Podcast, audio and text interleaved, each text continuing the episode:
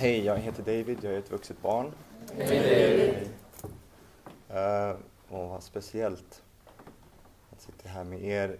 Um, jag tänkte på det igår när jag cyklade hem att, uh, att det här blir lite som att berätta, jag har aldrig berättat min life story innan så här eller egentligen så koncentrerat och det är lite som att jag med, med er hjälp får berätta det för mitt inre barn. Uh, jag känner det, det, det skakar om, det, det, det skakar om härligt. Eh, sen har jag redan bett i morse och lämnat över hela, hela det här till min högerkraft. Så det, det, det kommer gå som det går nu. Och, eh, och jag vet att av, av min högerkraft är jag är älskad vad jag än gör, hur det än går. Så att jag kan inte bli mer eller mindre älskad. Jag tänkte det, och det, det är mig, just nu ger det mig stor tröst för också det jag tycker är en av de sakerna som eh, hjälpt mig så mycket ACA att, eh, att det, det, är ingen, ingen av er som liksom, oavsett hur det går, oavsett om jag tycker det går bra eller dåligt eller oavsett om ni tycker jag säger bra saker eller dåliga saker, ingen av er som, hej, som har eh, så här, så här, rätt eller mandat att säga åt mig att jag inte får komma tillbaks. Så att, jag, jag, kan tycka det går jätte, jättedåligt att skämmas ihjäl men jag, har, jag kan liksom inte med gott mod gå in i min offerroll och säga nej men de var dumma de var. Nu ska jag inte gå på möten och mer utan det, det, det är i så fall mitt val. Utan jag, är, jag är alltid välkommen. Och det är en av de stora styrkorna i, i det här programmet. Jag, eh, ja, jag är uppväxt i en, i en dysfunktionell familj. Eh, jag är uppväxt med en mamma som eh, var alkoholist och, eh, och dog i den sjukdomen. Ehm, en pappa som var medberoende, arbetsnarkoman. Båda mina föräldrar var eh, storrökare av, av ibland absurda proportioner. Eh, möjligt att min mamma också idag hade fått en, en, en psykisk, en bipolär diagnos. Jag har pratat med en vän som är psykolog. eh, förstått. Eh, och ibland kan jag undra om min mamma egentligen var på ett sätt kanske var mer vuxet barn själv än alkoholist. Det, det vet jag inte. Men hon, vuxet barn var hon också definitivt. Min morfar ganska säker på var um, ehm, alkoholist själv, periodare. Och, uh, och min mormor medberoende. Och jag, det är möjligt att min morfar också förgrep sig på min mamma. Det har kommit fram ibland. Um, jag vet att min morfar också var vuxet barn. Jag vet att hans mamma var vad jag har hört historier ska jag nog säga psykiskt sjuk och väldigt, liksom, kunde vara väldigt, väldigt arg och han, eh, han växte upp med sina morföräldrar mer än med henne. Jag vet min pappa också har vuxit barn. Eh, min farmor var väldigt, väldigt kontrollerande och hade andra trauman. Så. Så, eh, men vi var också en, en familj som var väldigt högpresterande det var väldigt viktigt för särskilt min mamma att vi var, um, hade, liksom, såg bra, bra ut utåt. Um, och hade, pappa hade prestigefulla jobb och, och så vidare. Ytan var väldigt viktig. Uh, jag vet också att jag var också uppväxt i en hem där båda mina föräldrar gav mig den kärlek de kunde. De, de, de förmådde, de ville verkligen det de, de var medvetna om vad de själva inte hade fått på något sätt och ville ge någonting annat. Sen hade inte de, de hade inte och tog inte verk, de verktyg som fanns till det. Eh, det jag vet, och det här med min mammas alkoholism är nog, tog mig, det var först när jag kom med i programmet som jag kunde börja säga att hon var alkoholist. Också för att hon, eh, hon var väldigt öppen med sitt drickande. Hon tyckte absolut inte hon var alkoholist, hon fraktade alkoholister. Hon, eh, hon hade fått det av morfar också, att vi, vi dricker med kultur. Min morfar ville vara lite Klara Bohem och sjunga Nils Ferlin och så. Så, det var, så rödvin eh, fanns det ofta i sammankomster och min mamma skämdes i alla fall inte utåt. Jag tror att hon var från djup skam inåt. Men utåt skämdes hon inte alls för att hon, för att hon drack. Så jag hade svårt att identifiera mig med den bilden att jag var tvungen att och gömma, gömma sprit och sådär. Eller alkohol, det, den, det gjorde jag aldrig. Välkommen. Um, vi flyttade också väldigt mycket under hela min uppväxt, både inom Sverige och utomlands. Och det var, eh, så det var en hel del geografisk flykt. Eh, och sen var det också så att, att min, min pappa som jag växte upp med visade sig vara inte min biologiska pappa. Jag hade, min, eh, min pappa kunde inte få barn och eh, min mamma löste det till slut på egen hand genom att eh, vara otrogen och se till att de blev med barn. Det var en annan sak som fanns mycket i mitt hem, en, en sexuell gränslöshet som mest handlade om vad man, hur man pratade om, om sex hemma. Så det var också flera olika hemligheter som jag tror var väldigt destruktiva. Och den stora då, det här att, att eh, min pappa inte var min riktiga pappa. Som eh, min mamma aldrig berättade för den pappa som jag har liksom i hjärtat, som jag alltid växte upp med. Eh, utan vi fick reda på det när min mamma dog. Och vad som är... Jag tror nästan på ett sätt liksom det, det som var värst med det på ett sätt är att förstå liksom hur att min mamma bar på den hemligheten själv och vad det gjorde i hon, hon, upplevde när vi blev vuxna så sa hon ofta att hon kände att hon inte var så nära oss som hon ville vara så där efteråt. När hon dog liksom kände jag lite så här, tacka fan för det. För, liksom, om du går och bär på den här jättehemligheten, du har aldrig berättat för oss vem, vem vår riktiga pappa är, så kanske det inte så konstigt. Liksom. Um, men den här uppväxten gjorde att, jag, utvecklade ett antal strategier och karaktärsdrag som jag behövde för att, för att klara mig där. Um, jag la jättemycket fokus på, särskilt på min mamma, att, att få henne glad. Båda mina föräldrar, att få dem att må bra. Um, och på ett sätt jag, så funkade det. Sen var jag ju långsiktigt i alla fall helt maktlös över deras mående. Det hade jag ingen aning om. Någonstans kortsiktigt, jag blev väldigt bra på att liksom här, punktera situationer. Här, kunna komma med en kommentar som fick min mamma att skratta och andra att skratta. Och det är någonting jag fortfarande eh, kan vara ganska bra på. Och på gott och ont. Ibland kan jag känna att det, men, det, det, är något jag gillar med mig själv. Ibland kan jag känna att det är, ett, det är ett skydd för att jag tycker det är för läskigt att folk tycker olika eller kanske arga på varandra. Eller... Så det är verkligen både och. Men det var en sån där, det var and, andra, jag utvecklade väl andra utagerande med mycket kontroll. Um, för, för någonstans lärde jag mig att, liksom att det är upp, upp till jag måste fixa, världen är så läskig så jag måste hela tiden säkra upp den. Um, det är hela tiden upp till mig hur det blir. Jag hade ingen tillit till att ja, men släpper jag så kommer det lösa sig ändå, utan hela tiden var det upp till mig. Eh, jag utvecklade också en ekonomisk otrygghet. Samma där, att hela tiden se till att jag, jag klarar mig. Och det här har också påverkat mig. Jag har haft många långa relationer i mitt liv, eller egentligen eller få, fast långa relationer. Som också har varit liksom en, en, trygghet att, att ha ett, ett, ett, hem någonstans, ha en person som kan ta emot mina känslor. Och också praktiskt, att ha någonstans att fira jul. Jag har en väldigt liten familj. Eh, väldigt, väldigt liten släkt. Min, så, ja, tänk vad mer... Jag gick också ut, med en, en, ut i livet med en, en stor um, rädsla.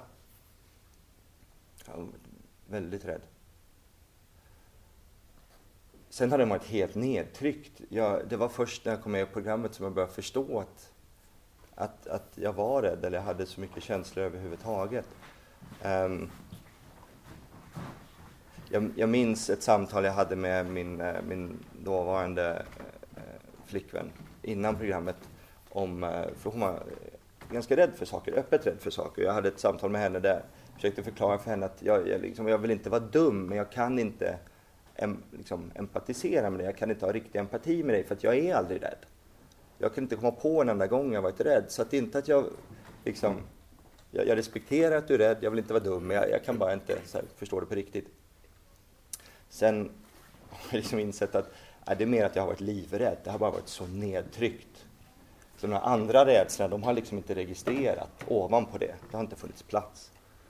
Jag gick också en ganska lång utbildning i ett, ett yrke som eh, där mycket av utbildningen var att jobba med olika övningar med sin kropp och sådär.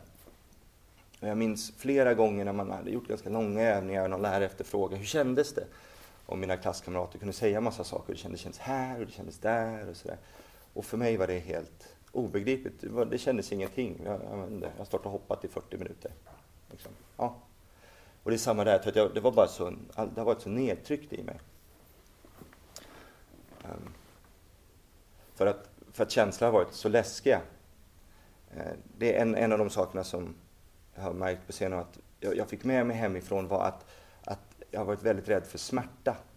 Att livet kan vara smärtsamt har varit fruktansvärt läskigt. Så, så fort smärta har kommit, då, då, då är det något som är fel.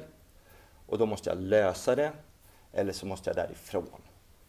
Att vara kvar och att smärta kan vara en del av livet, att livet är upp och ner. Det, det, det, det är något jag börjar förstå nu på riktigt. Um,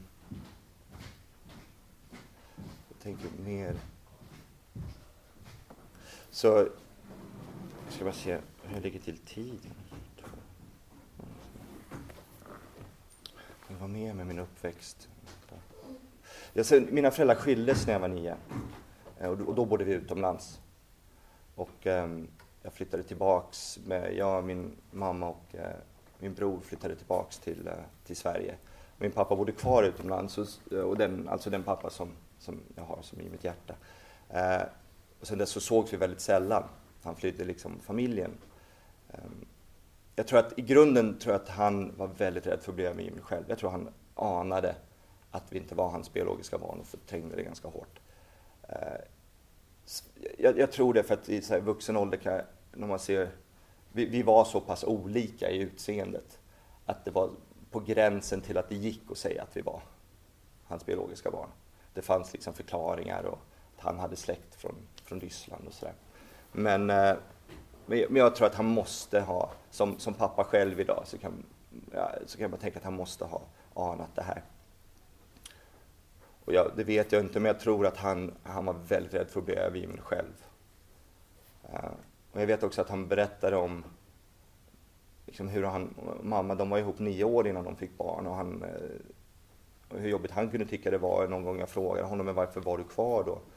Och det var väldigt obegripligt. Och jag tror att en del av det var också den här rädslan för övergivenhet som jag har, har ärvt därifrån.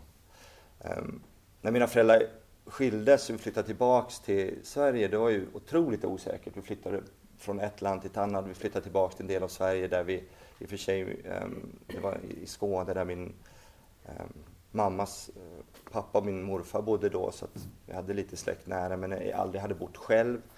Och, ehm, eh, men mitt, mitt minne därifrån från början, eller massa år efteråt, så har jag berättat hur, att det var, det var inga problem alls. Liksom. Och att, det var, och att skilsmässan, det där med att skilsmässor kan vara så svåra, väldigt överdrivet. Utan det, det gick hur bra som helst. Och egentligen så här efteråt har jag förstått att det var min mammas historia. Jag tror att hon var väldigt rädd för att det skulle skada oss. Att det var liksom det mantrat som hon sa. Och jag, jag, jag, jag tog det för att, jag tror igen, göra henne glad. Väldigt, väldigt enkelt. Eh, sen min, när min pappa dog så var jag hälsade på min bror och då, och det här var, då var kanske ungefär tio år sedan. Och då hade vi eh, kassettband som vi hade skickat mellan oss istället för brev. Så att spela in och prata så, och så eh, skicka till. Och, ehm, och, då hade min bror tagit hand om några av dem.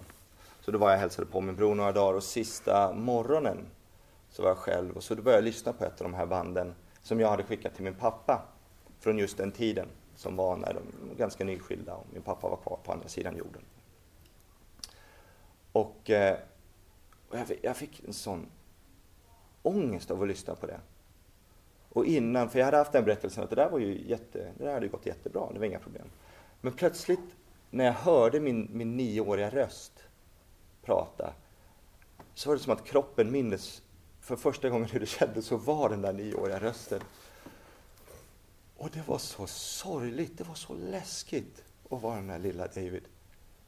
Och jag hade liksom ingenstans att um, ehm, och, och, och kunna säga det. Och jag visste inte då heller att det var läskigt att det var det, var det känslan hette. Det, det, det, det finns liksom, fanns inte plats för det. Um, så hur som helst, jag gick ut i livet med det här, de här eh, karaktärsdragen. Jag eh, såg till att vara i relation. Um, jag var i en, några längre relationer där eh, vet, en, en relation som var i fem och ett halvt år. Eh, jag var 18 när jag gick in i det. Jag efter två år fick tanken att men jag, vill, jag vill inte vara med den här personen. Och så skämdes jag så mycket för den tanken. Eller jag, jag tryckte undan den i tre och ett halvt år till. För att eh, eh, jag ville inte vara ensam. Eh, och sen när, när det väl tog slut då, ganska snabbt så eh, träffade jag Eh, den kvinnan som, som är mamman till mina barn. Eh.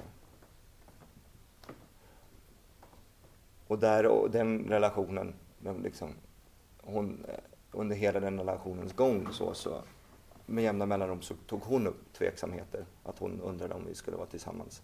Och jag hade väldigt bra förklaringar på varför vi borde vara det.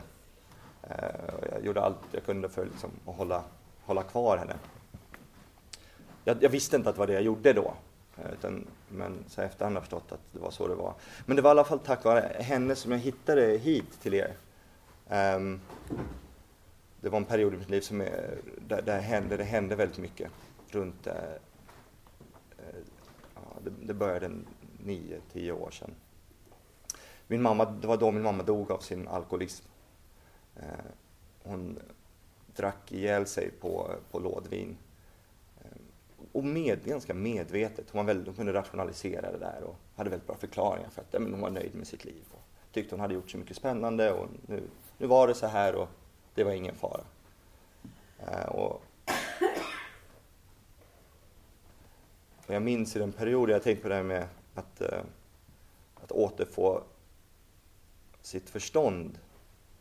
Jag, liksom, jag tror säkert i början kunde jag ha svårt att förlika mig med att jag förlorat förståndet. Men det, är vissa, några vissa sådana saker som att eh, jag minns i den, det var en kanske en sexårsperiod som min mamma isolerade sig mer och mer och, och långsamt drack ihjäl sig och då jag eh, fick åka ner till henne lite i panik ibland och hjälpa henne.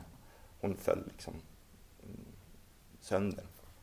Eh, klarade mindre saker, även om hon hade hemtjänst och sådär. Och eh, jag minns ibland då, så jag bodde i Stockholm då och på andra ställen, hur jag på natten kunde fantisera att om jag, jag liksom, på kvällen, jag kan ta sista, jag kan ta ett standby-flyg, sista flyget ner. Ehm, jag har nyckel, jag kan gå in, kudde över huvudet, det är lugnt. Jag tar ut till flygplatsen, sover där, standby-flyg hem. Ehm, ingen vet att jag är där, det kommer vara löst. Eh, sen vet jag att jag aldrig skulle ha gjort det. Det är inte det. Men det tog mig också eh, ett tag in i programmet jag insåg att ja, men den tanken är ju inte helt sund. Det är ju inte en förståndig tanke i alla fall. Om jag tvingas ha den, någonstans har jag förlorat något liksom. Så, så är det. Alltså, och, och, nu när jag sitter och berättar, jag har så djup empati med mig själv. Liksom. Eh, det där vad det är, vad jag, anser, vad jag ansåg var normalt. Men jag, jag visste inget annat. Jag hade inte, det, det är det här livet jag Jag hade ingen aning innan jag träffade er det fanns att det andra som har upplevt samma sak. Um, men hur som helst så, så, så dog min mamma uh, och jag satt med henne. Det var jag väldigt glad för när hon dog, de, de timmarna jag, jag kunde jag satt och pratade med henne. Och hon, hon var i koma då, men ändå. Um, men då var jag också gravid uh, jag, med min och min uh, exfrus första barn. Hon, eh, hon föddes tre och en halv månad efter att min mamma dog. Så det hände väldigt, väldigt mycket. Och när vi blev gravida, det var inte planerat. Um, och då hade jag ingen tillit uh, i mitt liv. Och det är en av de här sakerna i efterhand verkligen kan, kan slå mig och hur jag har liksom varit buren genom livet ändå. Um, För jag vet att när, när vi blev gravida så ja, det var så fruktansvärt läskigt.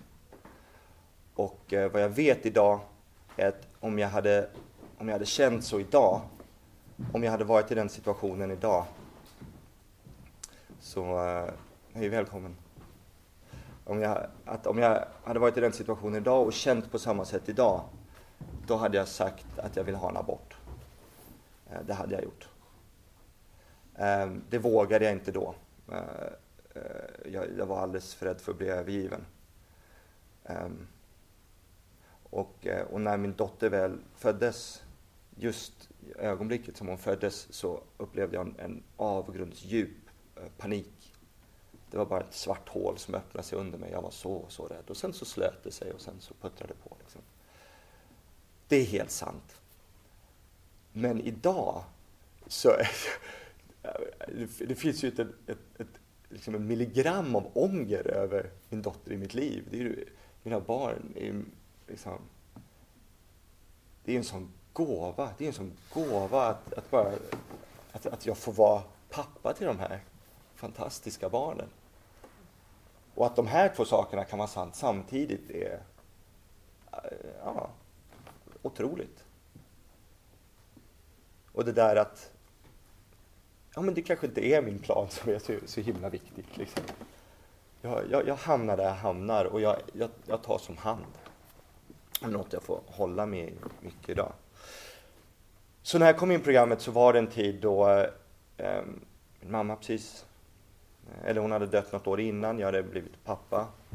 Eh, ett, ett par år innan, eller ett och ett halvt år innan min pappa hade dött. Eh,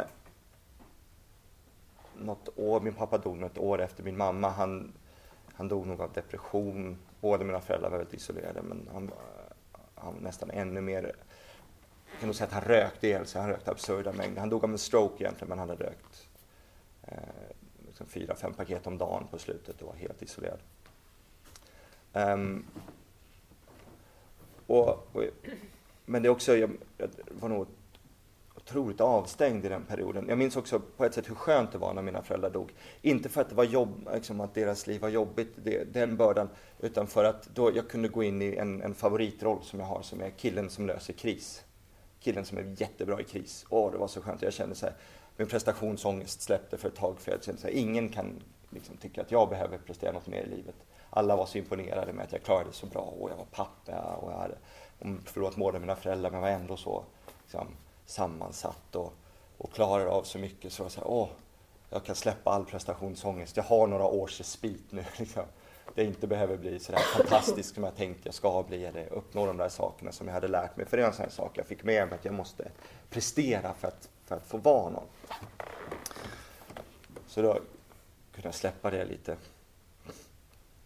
Jag kom på en annan sak som jag fick med mig som verkligen var det här med ett svartvitt tänkande att eh, det finns bara rätt och fel. Eh, och jag måste ha rätt. Eh, om jag inte har rätt så har jag fel och har jag fel så är jag fel. Det finns liksom ingenting däremellan. Men hur som helst så, eh, båda mina föräldrar dog och, eh, och när jag tänker tillbaks på den, just då tänkte jag, som jag sa, liksom, det var ganska skönt. Jag fick gå in i den här fixa-rollen. Jag, jag, jag trodde jag mådde ganska bra efterhand så jag minns vad jag behövde göra, vilka utageranden jag behövde ha för att bara liksom klara tillvaron så, först, så vet jag var fan, otroligt avstängd. Eh, och då var det min, eh, min exfru som eh, då när vi var, var, tillsammans, hon kände till programmet. Hon hade läst om det, hon hade vänner som var med i liknande program, också andra anhöriga program som hon hade med några, med, med några månaders mellanrum eller under några års tid nämnt att du, du kanske ska gå dit. Och varje gång hon nämnde blev, blev jag väldigt, väldigt arg och tyckte att typ, ja men det är jättebra med program för folk som är medberoende. Jag är ju inte det. Min mamma var inte alkoholist på det sättet. Jag var inte medberoende på det sättet. Jag hade inget val till skillnad från andra. Så att, liksom... Åh, vilka härliga skratt. Det var så skönt ut var ett. Och, eh, och så var det. Så var det en gång när ehm, för då hade då var jag precis fyllt 30 och, då hade, och jag jobbade på en annan ort. Och eh, min, eh, då hade hon, hon ringt och jag hörde att något var fel och hon var igen tveksam till vår relation om vi borde ta en paus. Men vi hade en dotter som då var ett och ett halvt eller skulle fylla två den våren. Jag har igen på något sätt lyckats hitta ett bra rationellt argument för varför det var inte alls nödvändigt.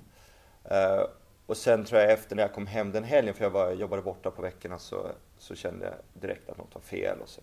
Men eh, jag hade lagt min dotter och hon sov, så frågade jag, då var där, då hade min exfru igen läst någon, i en roman på något sätt om någon som eh, ett, eh, en, en, där huvudpersonens mamma var alkoholist och dog och där de gick tillsammans till ett möte.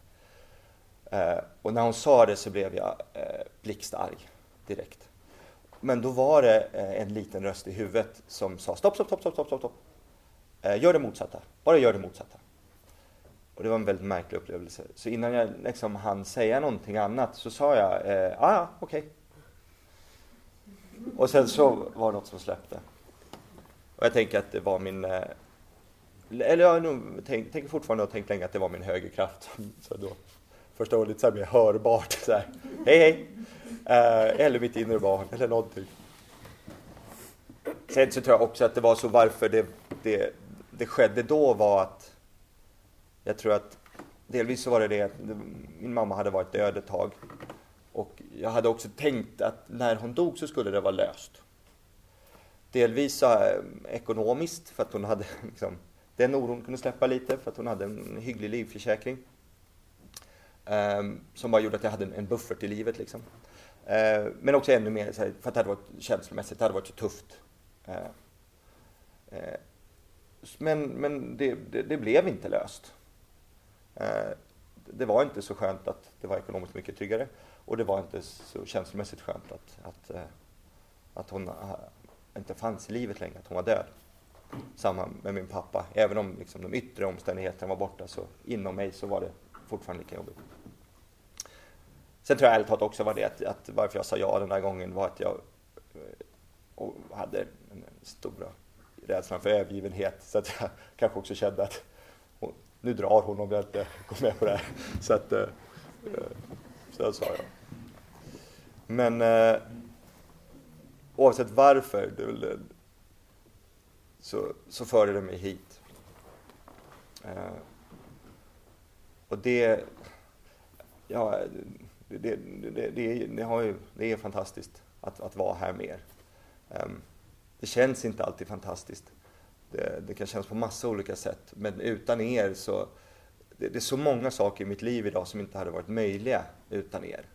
Um, utan att, att få tillfriskna med er.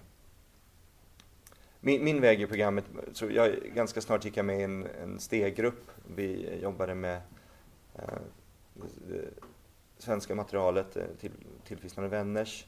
Um, och jag tror en av de största sakerna jag fick med mig av det stegarbetet som var så otroligt skönt var när jag gjorde steg fem och för första gången berättade för en person om, om några, några saker som, som är de som mörkaste i mitt liv, det jag skäms mest för i mitt liv. För jag gjorde ett val att ja, men jag säger allt. Och jag sa det och jag fick eh, acceptans och kärlek tillbaks. Och det var, ehm, det var otroligt skönt. Sen just i det stegarbetet, den, den gruppen blev mindre, vi var ungefär hälften som slutförde det. Och jag, jag känner mig i alla fall förvirrad i de sena stegen lite vi gjorde. Så att, um, det ledde till, till, andra saker och det ledde också till att jag kände att jag ville göra stegen igen och jag ville egentligen göra det med en sponsor och då provade andra material. Det, det är liksom ACAs egna som är på engelska. Och då, då hittade jag ingen sponsor som hade gjort det i engelska som ville sponsra mig i det. Men till slut hittade jag en en, ehm, en tillfrisknande partner. En, eh, en man som var i samma situation som jag. Han hade gjort stegen innan, han ville göra dem i samma material och han hittade ingen sponsor. Så att vi, så, men vi, vi gör det tillsammans och vi gjorde en överenskommelse hur vi skulle göra det. Uh, och det var också igen väldigt givande. Den stora skillnaden där var att jag gjorde betydligt fler gottgörelser eh, där det var, jag tror att det var där första stegarbetet egentligen liksom ledde fram till ungefär steg åtta och sen, sen, gjord, sen för mig så gjorde jag nog aldrig de sista. Um, eller jo, det gjorde jag. Ja. Men det var där jag kände att jag behövde mer. Så i det andra steget har jag fler gottgörelser och eh, andra saker. Och främst vad det gav mig att, det att, att vi hade en överenskommelse att vi ringer varandra minst två gånger i veckan. En gång för att liksom, prata om det här stegarbetet och en gång till för att prata. Och för mig var det en stor sak att börja använda telefonen regelbundet som verktyg. Jag hade några nummer innan och jag hade ringt ibland men det var väldigt långt emellan. Men då så tvingade jag mig till att ringa minst en gång i veckan. Och det, det är ett, ett, jag är så tacksam för det verktyget, att, att ringa ut när jag, när jag mår dåligt eller när jag, när jag behöver eller när jag bara vad som. Efter det så kände jag igen att jag um, efter, efter ett år ungefär efter det steget att jag ville ha, jag kände ett behov av en sponsor. Um, och då plötsligt slog det mig en person jag inte hade frågat som var på mitt första tolvstegsmöte någonsin. Och som hade delat på ett sätt om en, en, specifik sak som jag verkligen kände igen mig och som jag hade haft och ringt några gånger och så. Eh, och jag vet inte varför jag inte hade frågat honom innan. Eh, men det var, det var lite dags och då gjorde jag det. Och det var eh, och det har gett mig jättemycket i tillfrisknande de här sista två och ett halvt åren att ha en sponsor. Um, någon som kan spegla där jag är och komma med egna erfarenheter. Och egentligen inte förslag eller så här, jag tycker du borde göra det här, men ja, så här har det funkat för mig. Och, eh, och, och där, ja, det, det, har gett jättemycket. Men ett, eh, när jag hade haft en sponsor ett halvår så sa min fru än en gång att hon ville separera. Um, och då, och då, det hade hänt ett och ett halvt år tidigare, då hade vi gått i parterapi och de sista ett och ett halvt åren hade jag tänkt att det här, nu, nu tror jag att det här är lugnt. Liksom. Så det var en chock. Men då hade jag i alla fall tror jag, tillräckligt mycket stöd hos er och eh, möten och sponsor så, så att jag faktiskt kunde släppa taget och insåg någonstans då att jag hade nog haft en egen plan med det här programmet i mitt huvud och det var att det skulle göra att jag kunde, jag och min exfru skulle vara tillsammans. Det skulle göra att jag kunde ha en relation med henne. Och det verkar, nu verkar det mer som att min högre, högre kraft har planen att ja, men du, du ska ha programmet så att ni kan skilja er på ett bra sätt.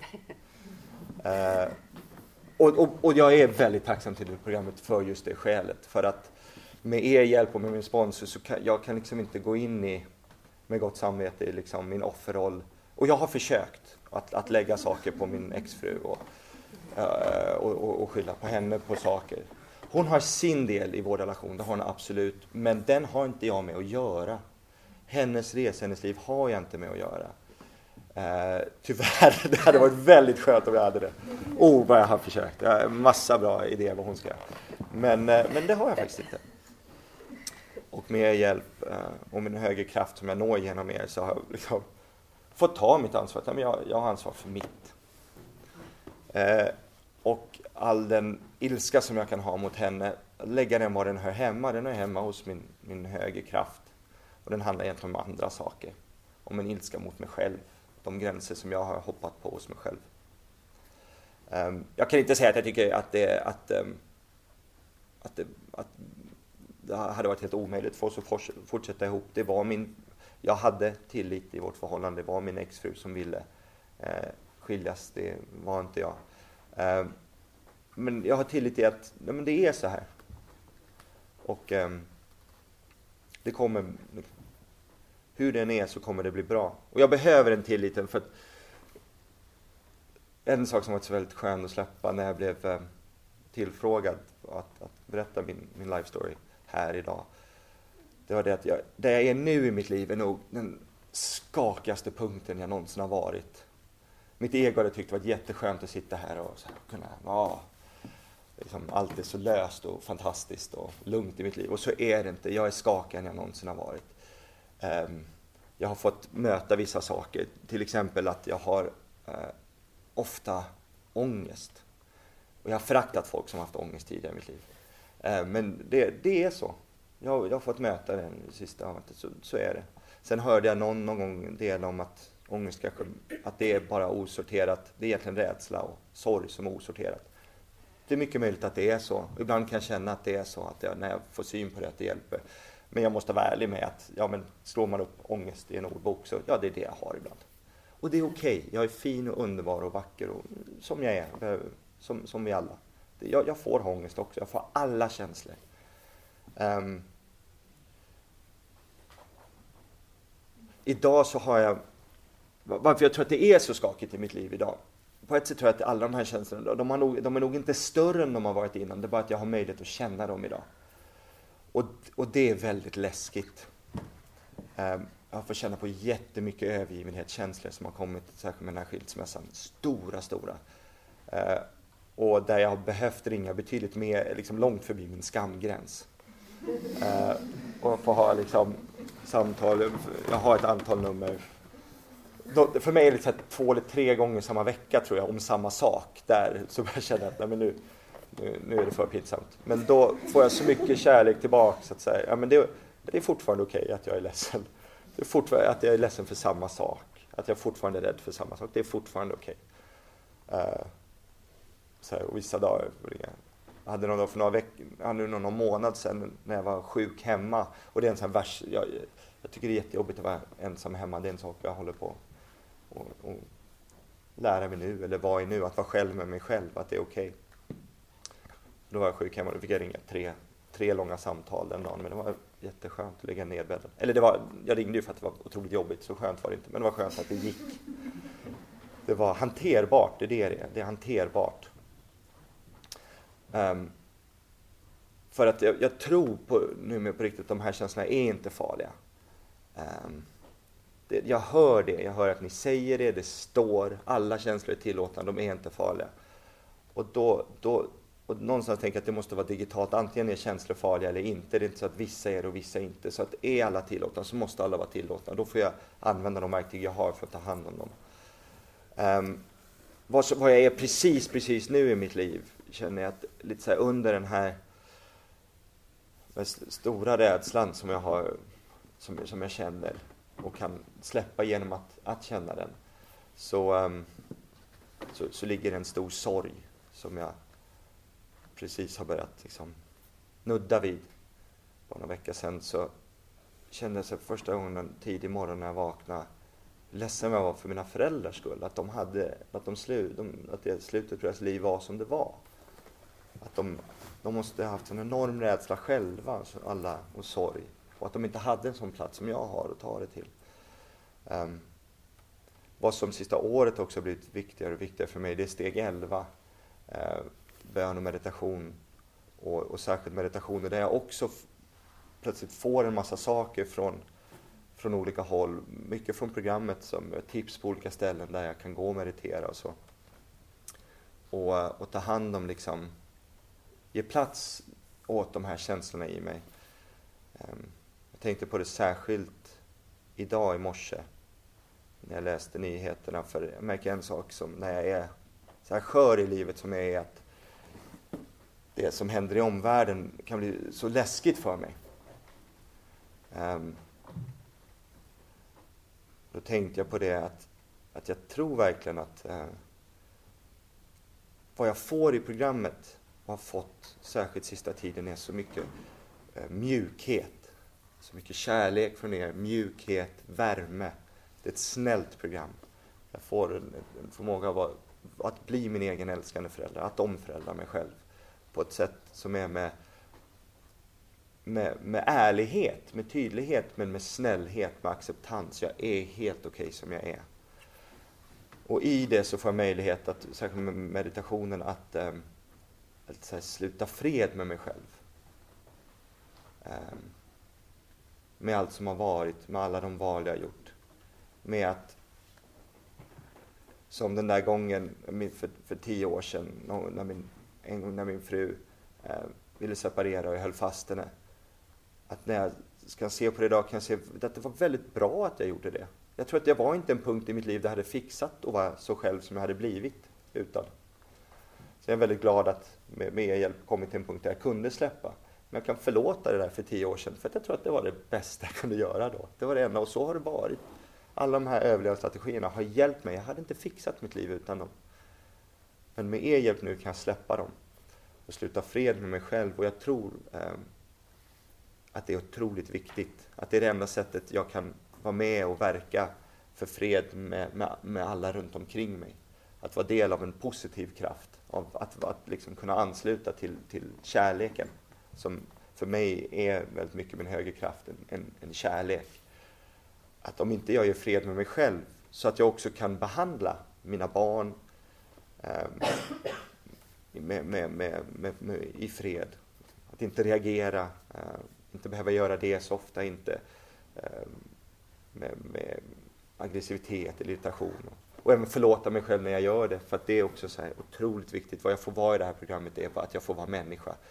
Jag behöver inte vara perfekt längre. Det får jag påminna mig om och om igen. För att det, det, den, den lilla kritiska föräldern hoppar in så fort den får chansen att, vara, att vilja vara perfekt. Men jag får den här förmågan att, att tror jag börja sluta fred med mig själv så jag kan sluta fred med, med allt omkring mig. Och eh, ja, som jag sa, ansluta mig till någonstans tror jag att det, liksom, vad är vitsen om, jag, om, om vi inte kan älska varandra och försöka göra det bästa för varandra som möjligt. Inte för att manipulera varandra som jag gjort innan, vad jag trott varit det bästa för, för er, för att jag är för rädd för hur, vad ni skulle tycka om mig. Utan från ett annat ställe, ett ställe av kärlek, att vi är, vi är här tillsammans. Det, det, det är oss, det, det finns bara oss. Så ehm, jag behöver inte vara isolerad längre. Jag kan, jag kan, kan vara med er. Um, säkert massa, missat en massa saker som jag tänker jag ville säga men Nej, det har jag inte. Det var det jag skulle säga idag. Tack så hemskt mycket för att ni har lyssnat på mig. Jag är så glad för det. Tack. Tack. Tack.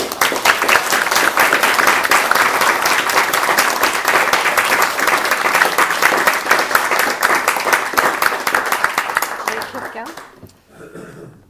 53. 53. Då har vi eh, tid för frågor om det är någon som eh, vill ställa en fråga till David. Tio minuter ungefär. Tack. Joakim Vuxit. Hej Joakim. Är det okej okay med en egen reflektion? Jag behöver ha en fråga. För mig är det okej. Okay. Ja. Jag kände, jag, jag, åh, så, när, när inledningen kom till det här med, med att vara rolig och, och att eh, det var ett försvar och, och, och sen att kom på att nej, men, nej, jag tycker fortfarande det, det, det kan vara okej okay, eller vad du sa. Eller, alltså att, det, det här jag själv är precis just nu, de här dagarna, så har jag försökt att dela just mycket om det här hur eh, hjälpsamhet och massor med, med strategier som jag har haft som jag har lagt ner så mycket tid på. Jag har behövt göra det tror jag, i det här programmet och försöka rensa bort liksom för att jag ska bli bort av allt det här onda som finns och, och samtidigt så blir jag så renskrapad så det blir liksom ingenting kvar. Och så har jag den här veckan precis suttit med de här, jag satt med de här 16 frågorna vi har. Är jag ett vuxet barn? Det måste jag ha.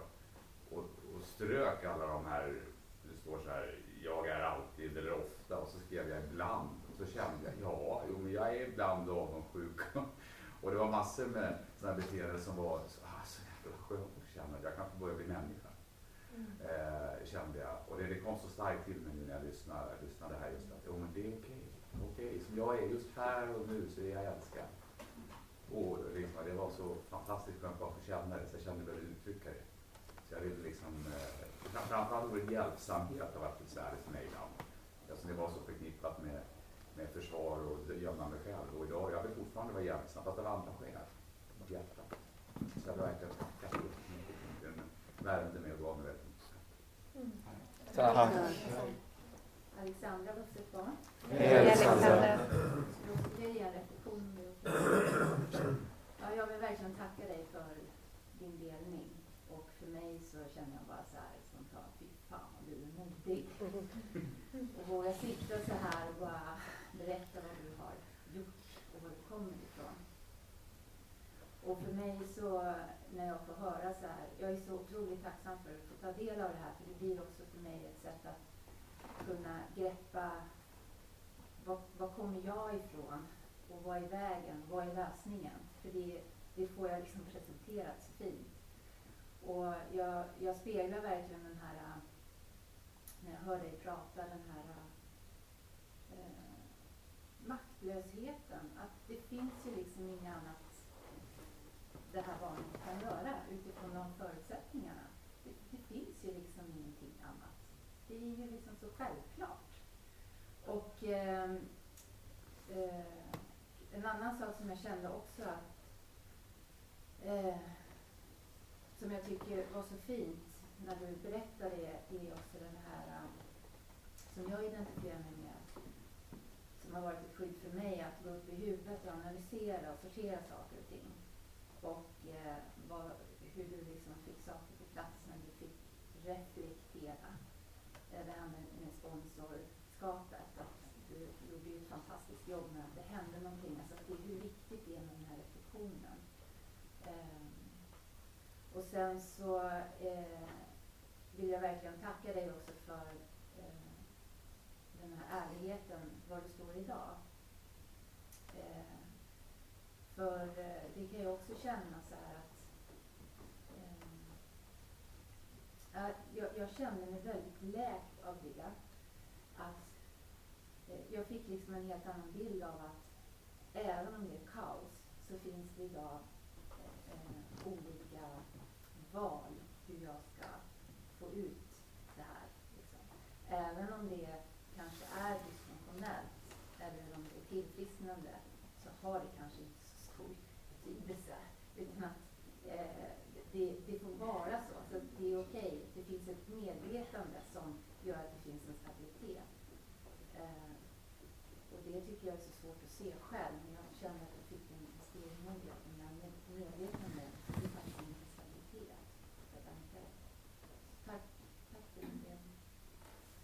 Tack. Nu tror jag. Jag har en fråga. Vad har du att säga om ilska? Tack. Uh, jag, det är förvirrande. jag, min, jag, jag har varit rädd för, för ilska. Jag, um, jag fick inte vara arg. Min mamma var arg ofta. Eh, jag tror det var mest hon som fick vara arg. Jag tror att alla, alla känslor är tillåtna och att jag, jag, jag just nu, särskilt när mina barn, liksom balanserar i, först bara acceptera att ja, men jag har svårt för det. Liksom jag är vuxet barn, det är okej. Okay. Så att vara, vad är ett, ett sunt sätt att visa, för jag kan också vara så här, liksom, jag ska vara den perfekta föräldern jag kommer på jag, jag måste sluta säga till mig själv att jag vill bara vara en bra förälder.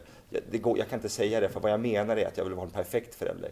Bra är jag, de, de har mat, de har husrum, de har basen är klar. Liksom.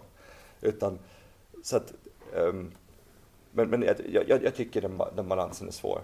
Men, ja. Den, men jag tror att det, det, måste ut i alla fall. Ibland, jag, med min spon, jag har fått ett tips att slå på en kudde, så jag provar det ibland. Ja, tack. Tack. Jag har en fråga vad det gäller gottgörelser. Eh, och då tänker jag framförallt, eh, första listan är ju på sig själv. Hur man kan gottgöra sig själv. Och hur, hur var den resan för dig? Att gottgöra mig själv? Mm.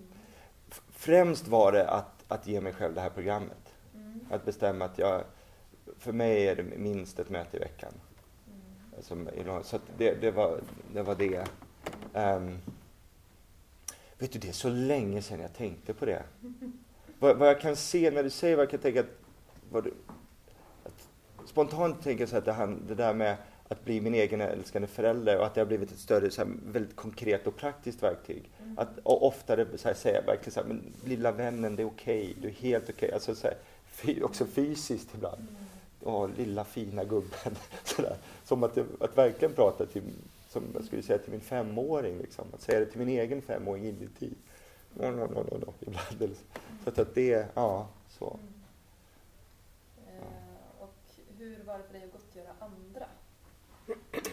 Eh, olika, ah. i olika omgångar. Mm. Um, någon, jag vet jag gottgjorde min, någon person en gång där jag kände egentligen var jag inte riktigt klar och det, jag gjorde det lite för att vara duktig. Mm. Och, och det togs inte alls emot som jag... Jag insåg att jag hade liksom en önskan hur det skulle tas emot och det gjorde inte det och det var... Uh, hopp. Men, men det var också en del av den resan. Mm. Um, sen var jag när jag, när jag började jobba med min sponsor och då egentligen så pratade vi, vi hade som mall liksom att prata igenom ett steg åt gången bara med en månad. Så eftersom jag hade gjort dem ganska nyligen med ungefär fem veckors mellanrum. Sen kom en skilsmässa emellan så många samtal hamnade om det. Men då när jag kom till gottgörelse insåg jag att det var en del på listan som jag hade liksom låtsats som. Min bror till exempel. Och eh, som egentligen kände var en ganska ren relation. Men det var saker som jag ville gottgöra honom från. Och som egentligen där handlar om att släppa. Att liksom låta honom bara få vara min bror. Att jag älskar honom väldigt mycket och jag är glad för den relation vi har. Men det är en smärta i mig att han är inte, när någonting händer idag, är han ganska långt ner på min telefonlista. Det är ett antal nummer jag ringer först. Och det, de är alla inom programmet. Och det har varit en smärta att acceptera. Men då var den gottgörelsen väldigt mycket att, att också släppa. Men det är klart, han behöver inte vara på den listan. Han är ju helt okej okay, precis som han är. Han behöver inte leva upp till min bild av vad jag önskar att han vore. Så, så, att, så de gottgörelserna som kommit där har liksom handlat om, men vad har mitt behov varit i det här? Vad har jag lagt på den här personen? Mm. Att mycket till den tanken, vad var mitt behov i det här? Vad var det jag försökte liksom läka? Så, ja. Tack. Du kan eh, en till få fråga, sen måste vi avsluta. Jag har barn. Ja. Jag vill bara